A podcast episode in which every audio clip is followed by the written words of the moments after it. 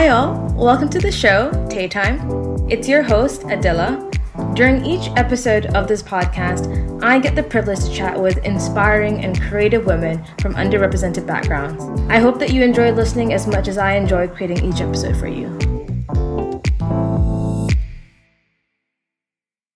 Hi, um, welcome to episode two. Uh, my name is Adila. Um, and today we have Amalina Anwar with us. Hi, dude. Hi. Hello, hello. Thank you for having me.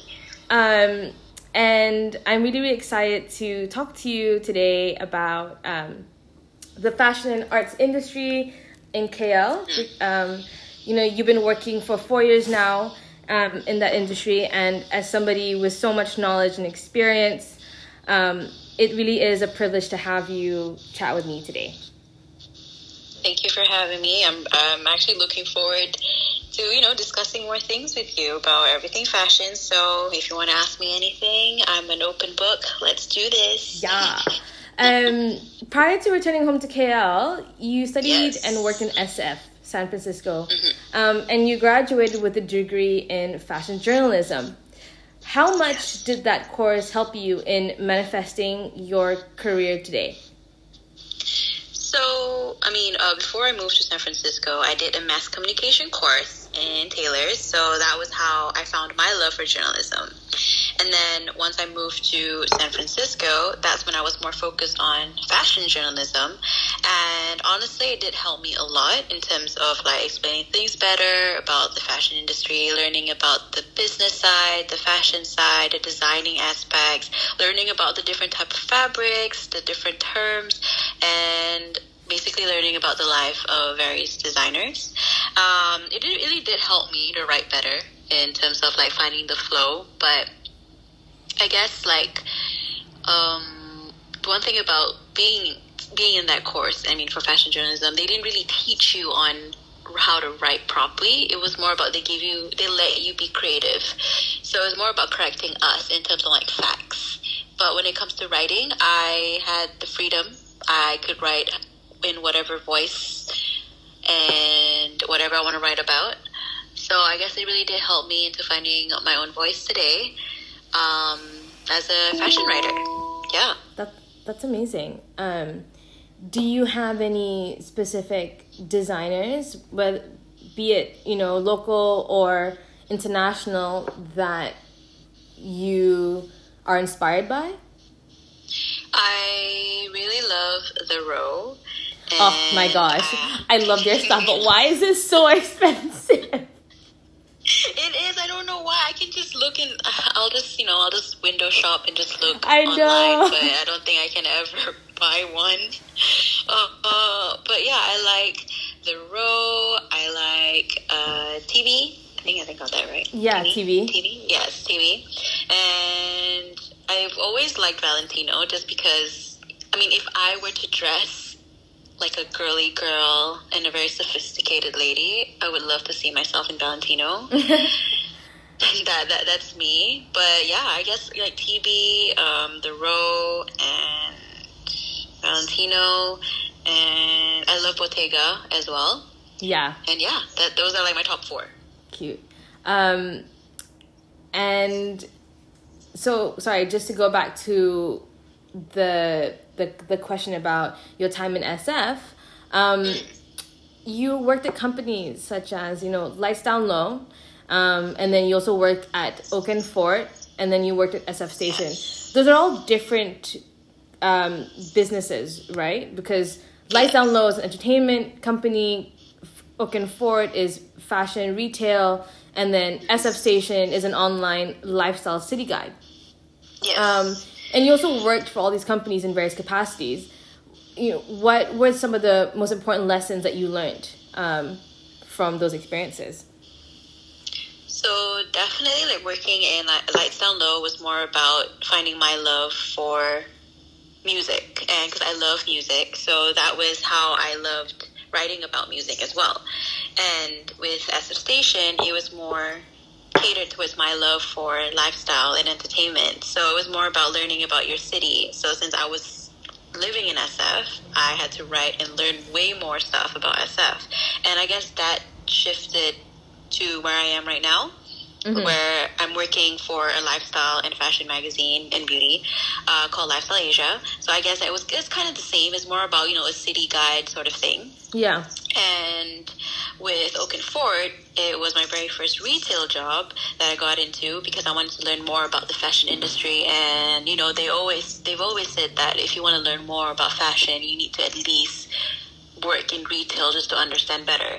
So I guess for me, it was more about styling. So I wasn't only selling products. I was also styling people, and I had customers coming back, regular customers coming mm-hmm. back, and you know they would look for me, and then they'd be like, "Oh, what's new? You know, style me for this event," and blah blah. Oh my blah. god, so, that's like that. That must be so. What's it called? Um, like validating, right? To have people come back to you and be like, "Can you style me?"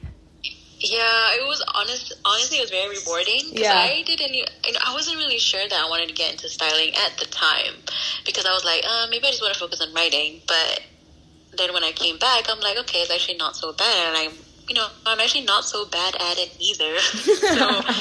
Uh, yeah, so you know, I guess working at Oak, Oak Fort was like finding my love for styling. That's yeah. good. Yeah.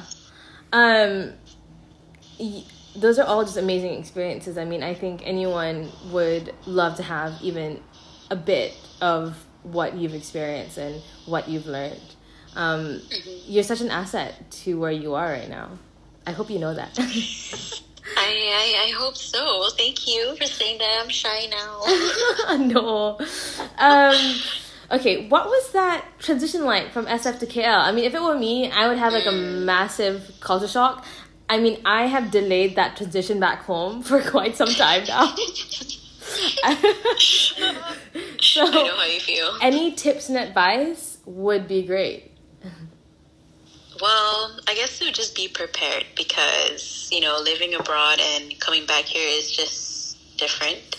Um, I guess in terms of the way you live, the people you meet, the culture is different, especially, you know, and over there, I guess you know, I mean, people you know, people judge you. I guess and people judge everywhere, but I think over there, people are more open minded. Yeah. So you know, just be prepared to come back, and you know, just be open minded. Just be prepared, and just keep in mind that you know, work culture, especially, is very different. Um, you know, people over there kind of prioritize. They have a good balance, I guess. um. Okay. And I'm just gonna stop recording there. I guess you could say that they have a good balance, but over here they prioritize work way more, and I'm not gonna lie, I'm kind of guilty at that as well because I sometimes tend to work really late at night. And yeah. it kind of sucks because over there the work culture is different. Like my bosses would be like, "Okay, five o'clock, you know, you just gotta go. You know, go have happy hour, go have fun, and just make sure you do your work, that kind of thing." But over here, it's like, yeah, you just it's just work, work, work, work, work. well, that sounds exhausting. Um, but you give us a really good opportunity to segue to sort of the next set of questions I want to ask, which is about your career. Yes. Um, you previously worked at Female Magazine, and now you are a mm-hmm. senior writer at Lifestyle Asia, as you just had mentioned. Um, and you're also a freelance fashion stylist and writer. Mm-hmm. Can you tell me a little bit more about how you broke into the scene? Oh, so basically, how I got my job at Female Magazine was honestly, I was pretty lucky because I got this job four months after I moved back. And it was very different um, because I had to shift my I guess my attitude and my writing style in a way because you know when you work for a magazine you need to follow their style. Yeah. So it was tough. It was very tough. Obviously, I had a pretty rough time trying to shift that attitude and I guess my writing style. Mm-hmm. But then, uh, but you know, being in female magazine, it helped me um, network better in the fashion industry because I, I came here, I didn't know anyone, I didn't know anyone in the fashion industry. Yeah. So I was pretty grateful for that. And uh, because of that, I actually network with a lot of people in the fashion industry, like in terms of like getting my name out there as a stylist, as a writer. I actually, when I was freelancing, I wrote some articles for a brand. I wrote, I did copywriting for an e-commerce website, mm-hmm. and Um, and then right now, I'm a senior writer at Lifestyle Asia, where I focus on fashion 100%, and I also do lifestyle, so like food and more of a city guide thing. So I guess it's more about like, I, th- I think it's more about connections. Yeah. You know? and just Um, trying to network as as best as possible and get to know Yeah. the people who are in the team that you want to work with, right? And Yes, yes, definitely. Yeah. Well, Um, that's really good advice. Um, Yeah. I would love to go to one of these fashion shows if I could ever get a ticket. to all the designers out there, please shoot me some tickets. Please bring us into your fashion show, please. um, what advice do you have for other people and aspiring um, young stylists who want to get their foot in the door, aside from networking? Mm. Uh, I definitely say like do test shoots. So test shoots like um, just cons- uh, create your own shoots at home. Curate with your friends. You know, like if they're photographers, um, just work with your friends. Make a work account. Create a massive project or a little project. Post it up. Um, tag people. Get the word out there. And just promote it on Instagram. But I would definitely say um, test it out with your friends, have fun, and promote it on Instagram. I think that's the only way to get your word out these days, especially for stylists, because that's how I find for things. And Instagram is actually your platform to show off your portfolio. So it's definitely good to start by promoting your stuff on Instagram. Okay, Yes. cool. And on that note, you do have your own separate Instagram for your styling work, right? Yes, it's called Visuals by Amalina. So, you know, hit the follow button. Already did, but I will ask everybody who's going to listen to this to absolutely do the same. Yes. Um, so female magazine and lifestyle Asia are quite different. You know, female being print and lifestyle Asia being online. Um, what's the difference like for a writer to, or yeah, like how how different is it working in female versus working in Latin Asia? Like, what are the different expectations and, um, yeah. Yeah, so working for print, uh, it's very different because you write maybe 12 stories a month, and sometimes you have to work on these issues three months before the release day.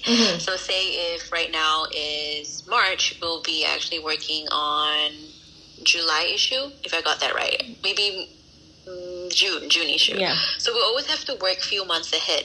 So I guess in terms of writing, it was pretty chill because you just, you know, you have to focus on your shoots and you're writing for a whole month. Yeah. But when you're a digital writer, you'll have to write every single day. It can be, so basically it's like one article per day, but sometimes you have to write two articles or even three articles per day. And coming from, you know, someone who's from print, it was a very hard transition as a writer to just kind of get used to it. Um, but yeah, that's you know that's just the reality these days. You know, writing for digital, you just have to be fast. You have to be quick. You have to be interesting. You have to make sure that it's so interesting that people want to click on your link to try to get a word out. So it was a pretty hard um, shift because especially for print, it's like you know you write these things and you just hope that people are gonna pick up a magazine and read. But this is more about getting a higher reach and creating better traffic. So that was pretty, it was hard, but I hope I got the hang of it. I think I got the hang of it now. so, That's amazing. I mean, that's hope. also Yeah. incredibly stressful. Props to you for being so good at what you do. I try. Um, what advice do you have for other young people and aspiring stylists to who who want to get their foot in the door? Um, you're four years into your career now in KL, so you kind of have a pretty good understanding as to what those beginning experiences um, and are are like, and and and how to kind of get your foot in the door. So, what advice do you have? Well, when it comes to styling, um, I would advise people to just do test shoots on your friends. So, like, you know, come up with a little fun project where you style your friends, post it up on Instagram, create a work profile. um, totally separate from your private Instagram. Um, I think that's important because, you know, when you, t- involve your friends and you tag your friends, that's more about networking. Yeah. Yeah, and also try and get involved more. Go out, um, see if there's any fashion events, art events, and try to just you know talk to people. I was actually pretty lucky because of my job in female magazine. I got to network there, so I got to meet a lot of people, and in terms of like you know fashion clients and everything. But for those who are about to start, it would be great to just create a work profile on your own, mm-hmm. get involved. Um, yeah, style your friends, style your family, post it up, be proud of it, and just promote the heck out of yourself.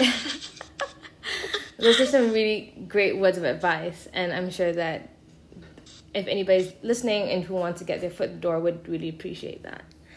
Um, you know, when we had our pre-recording or this like a pre-chat a couple days ago, um, I mentioned to you how I really want to talk about like the changing beauty standards um, and yes. norms in Malaysia, in, in KL specifically. Um, and as an outsider, you know, I have to recognize that I'm an outsider. I'm not in the industry. I don't really know anybody that well who is in the industry in KL.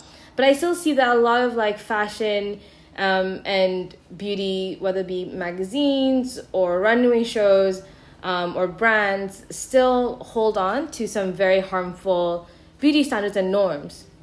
So, for example, many models are still very light skinned or like white passing. Um, also, a lot of models are quite, you know, like tall, skinny, very size zero kind of uh, look that I still see. Um, you know, no one really looks like me, to be fair. You know, I'm five one. I'm you know, like what size 10, 12 UK.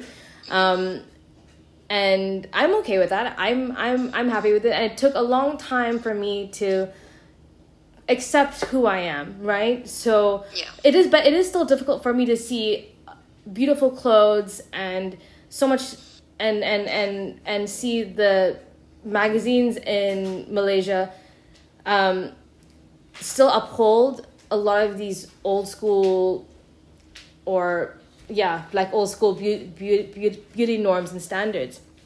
Um, do you think that that norms are changing though? Um, either in the editorials or on the runway? Uh okay. I i would definitely say that it's slowly changing because i see upcoming fashion brands uh, local brands.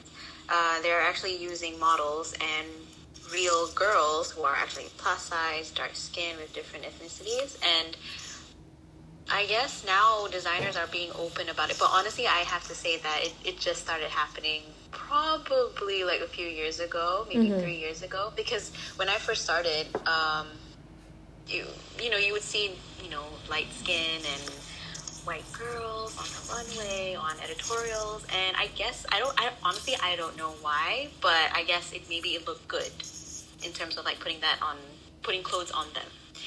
But then recently, there are a lot of local brands who are open to the idea of featuring local models, and there are actually two modeling agencies that I want to mention. Actually, um, it's Top Boy Citizen and Models Lab KL.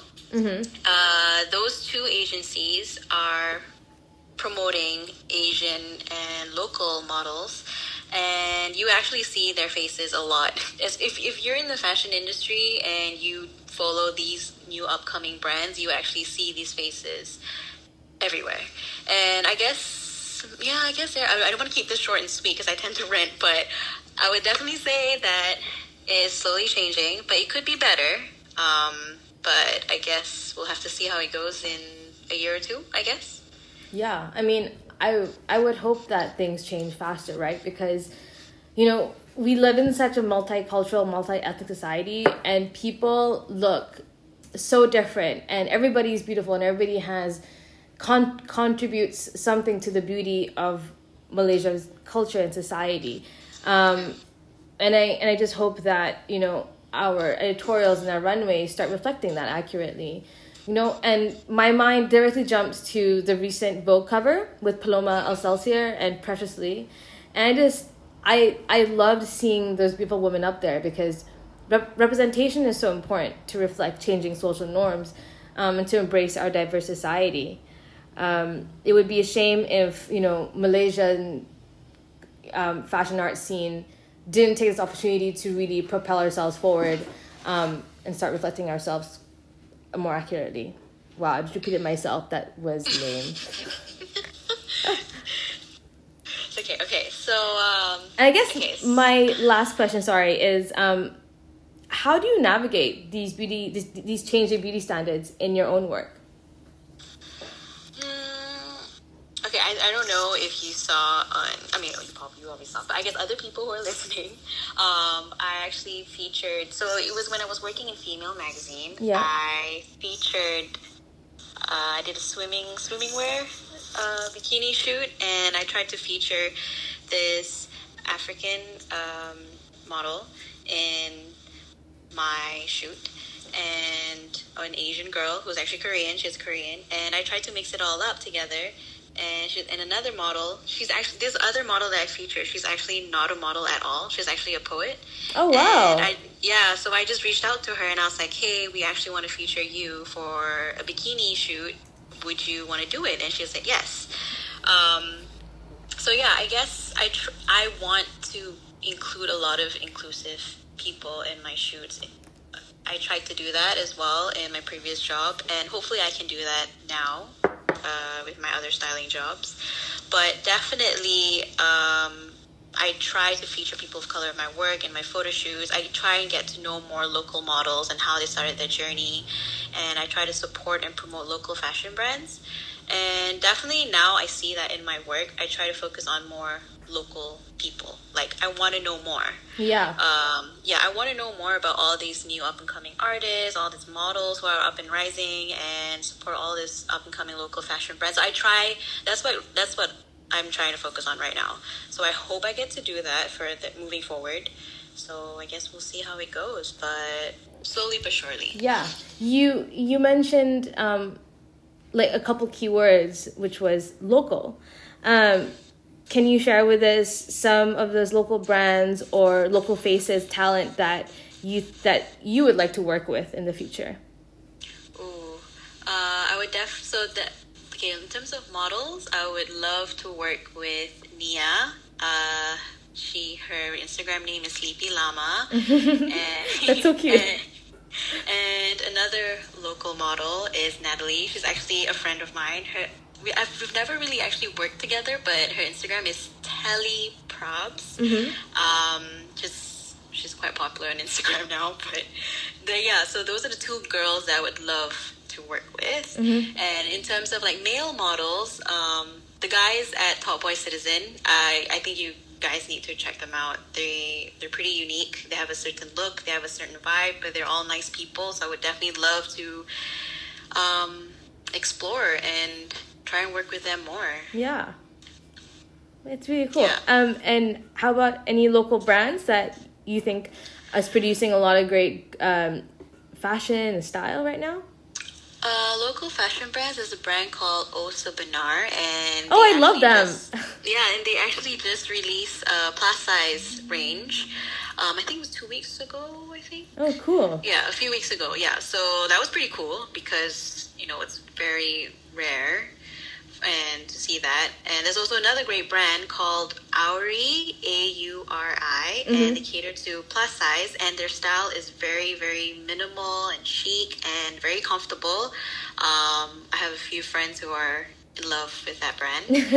um, uh, let's see who else. Um, oh, oh, Hanya.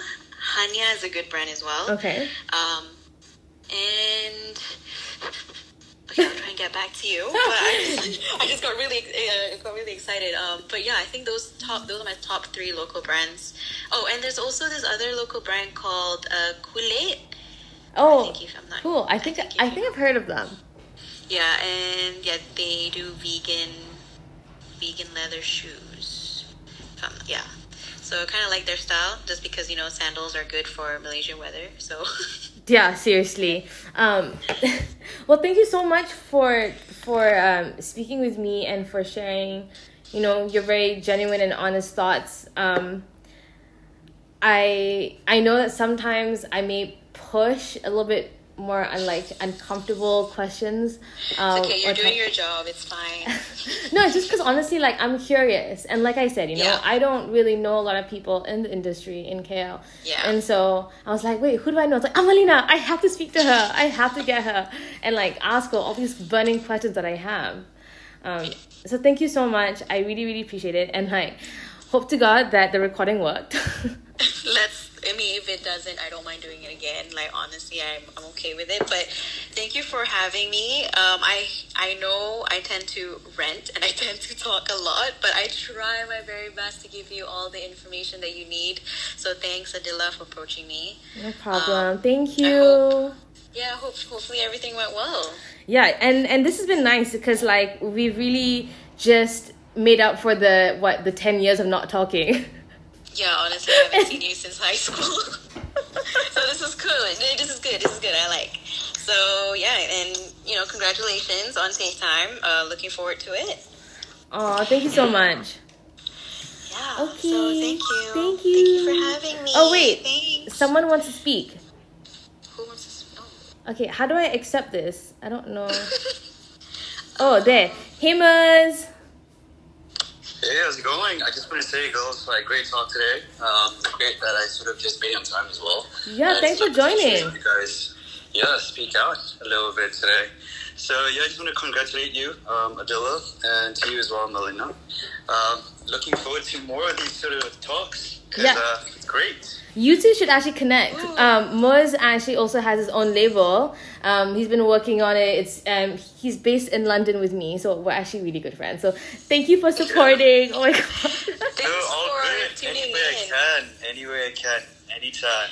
Okay. You guys take care. I can't wait to hear more. Okay, thank you. Bye. Bye guys.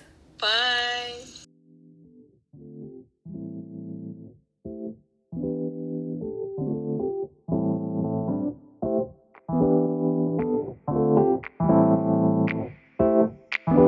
Thanks for tuning into this week's episode of Tay Time. Be sure to subscribe to the podcast on Spotify and follow me on Instagram at tay.time.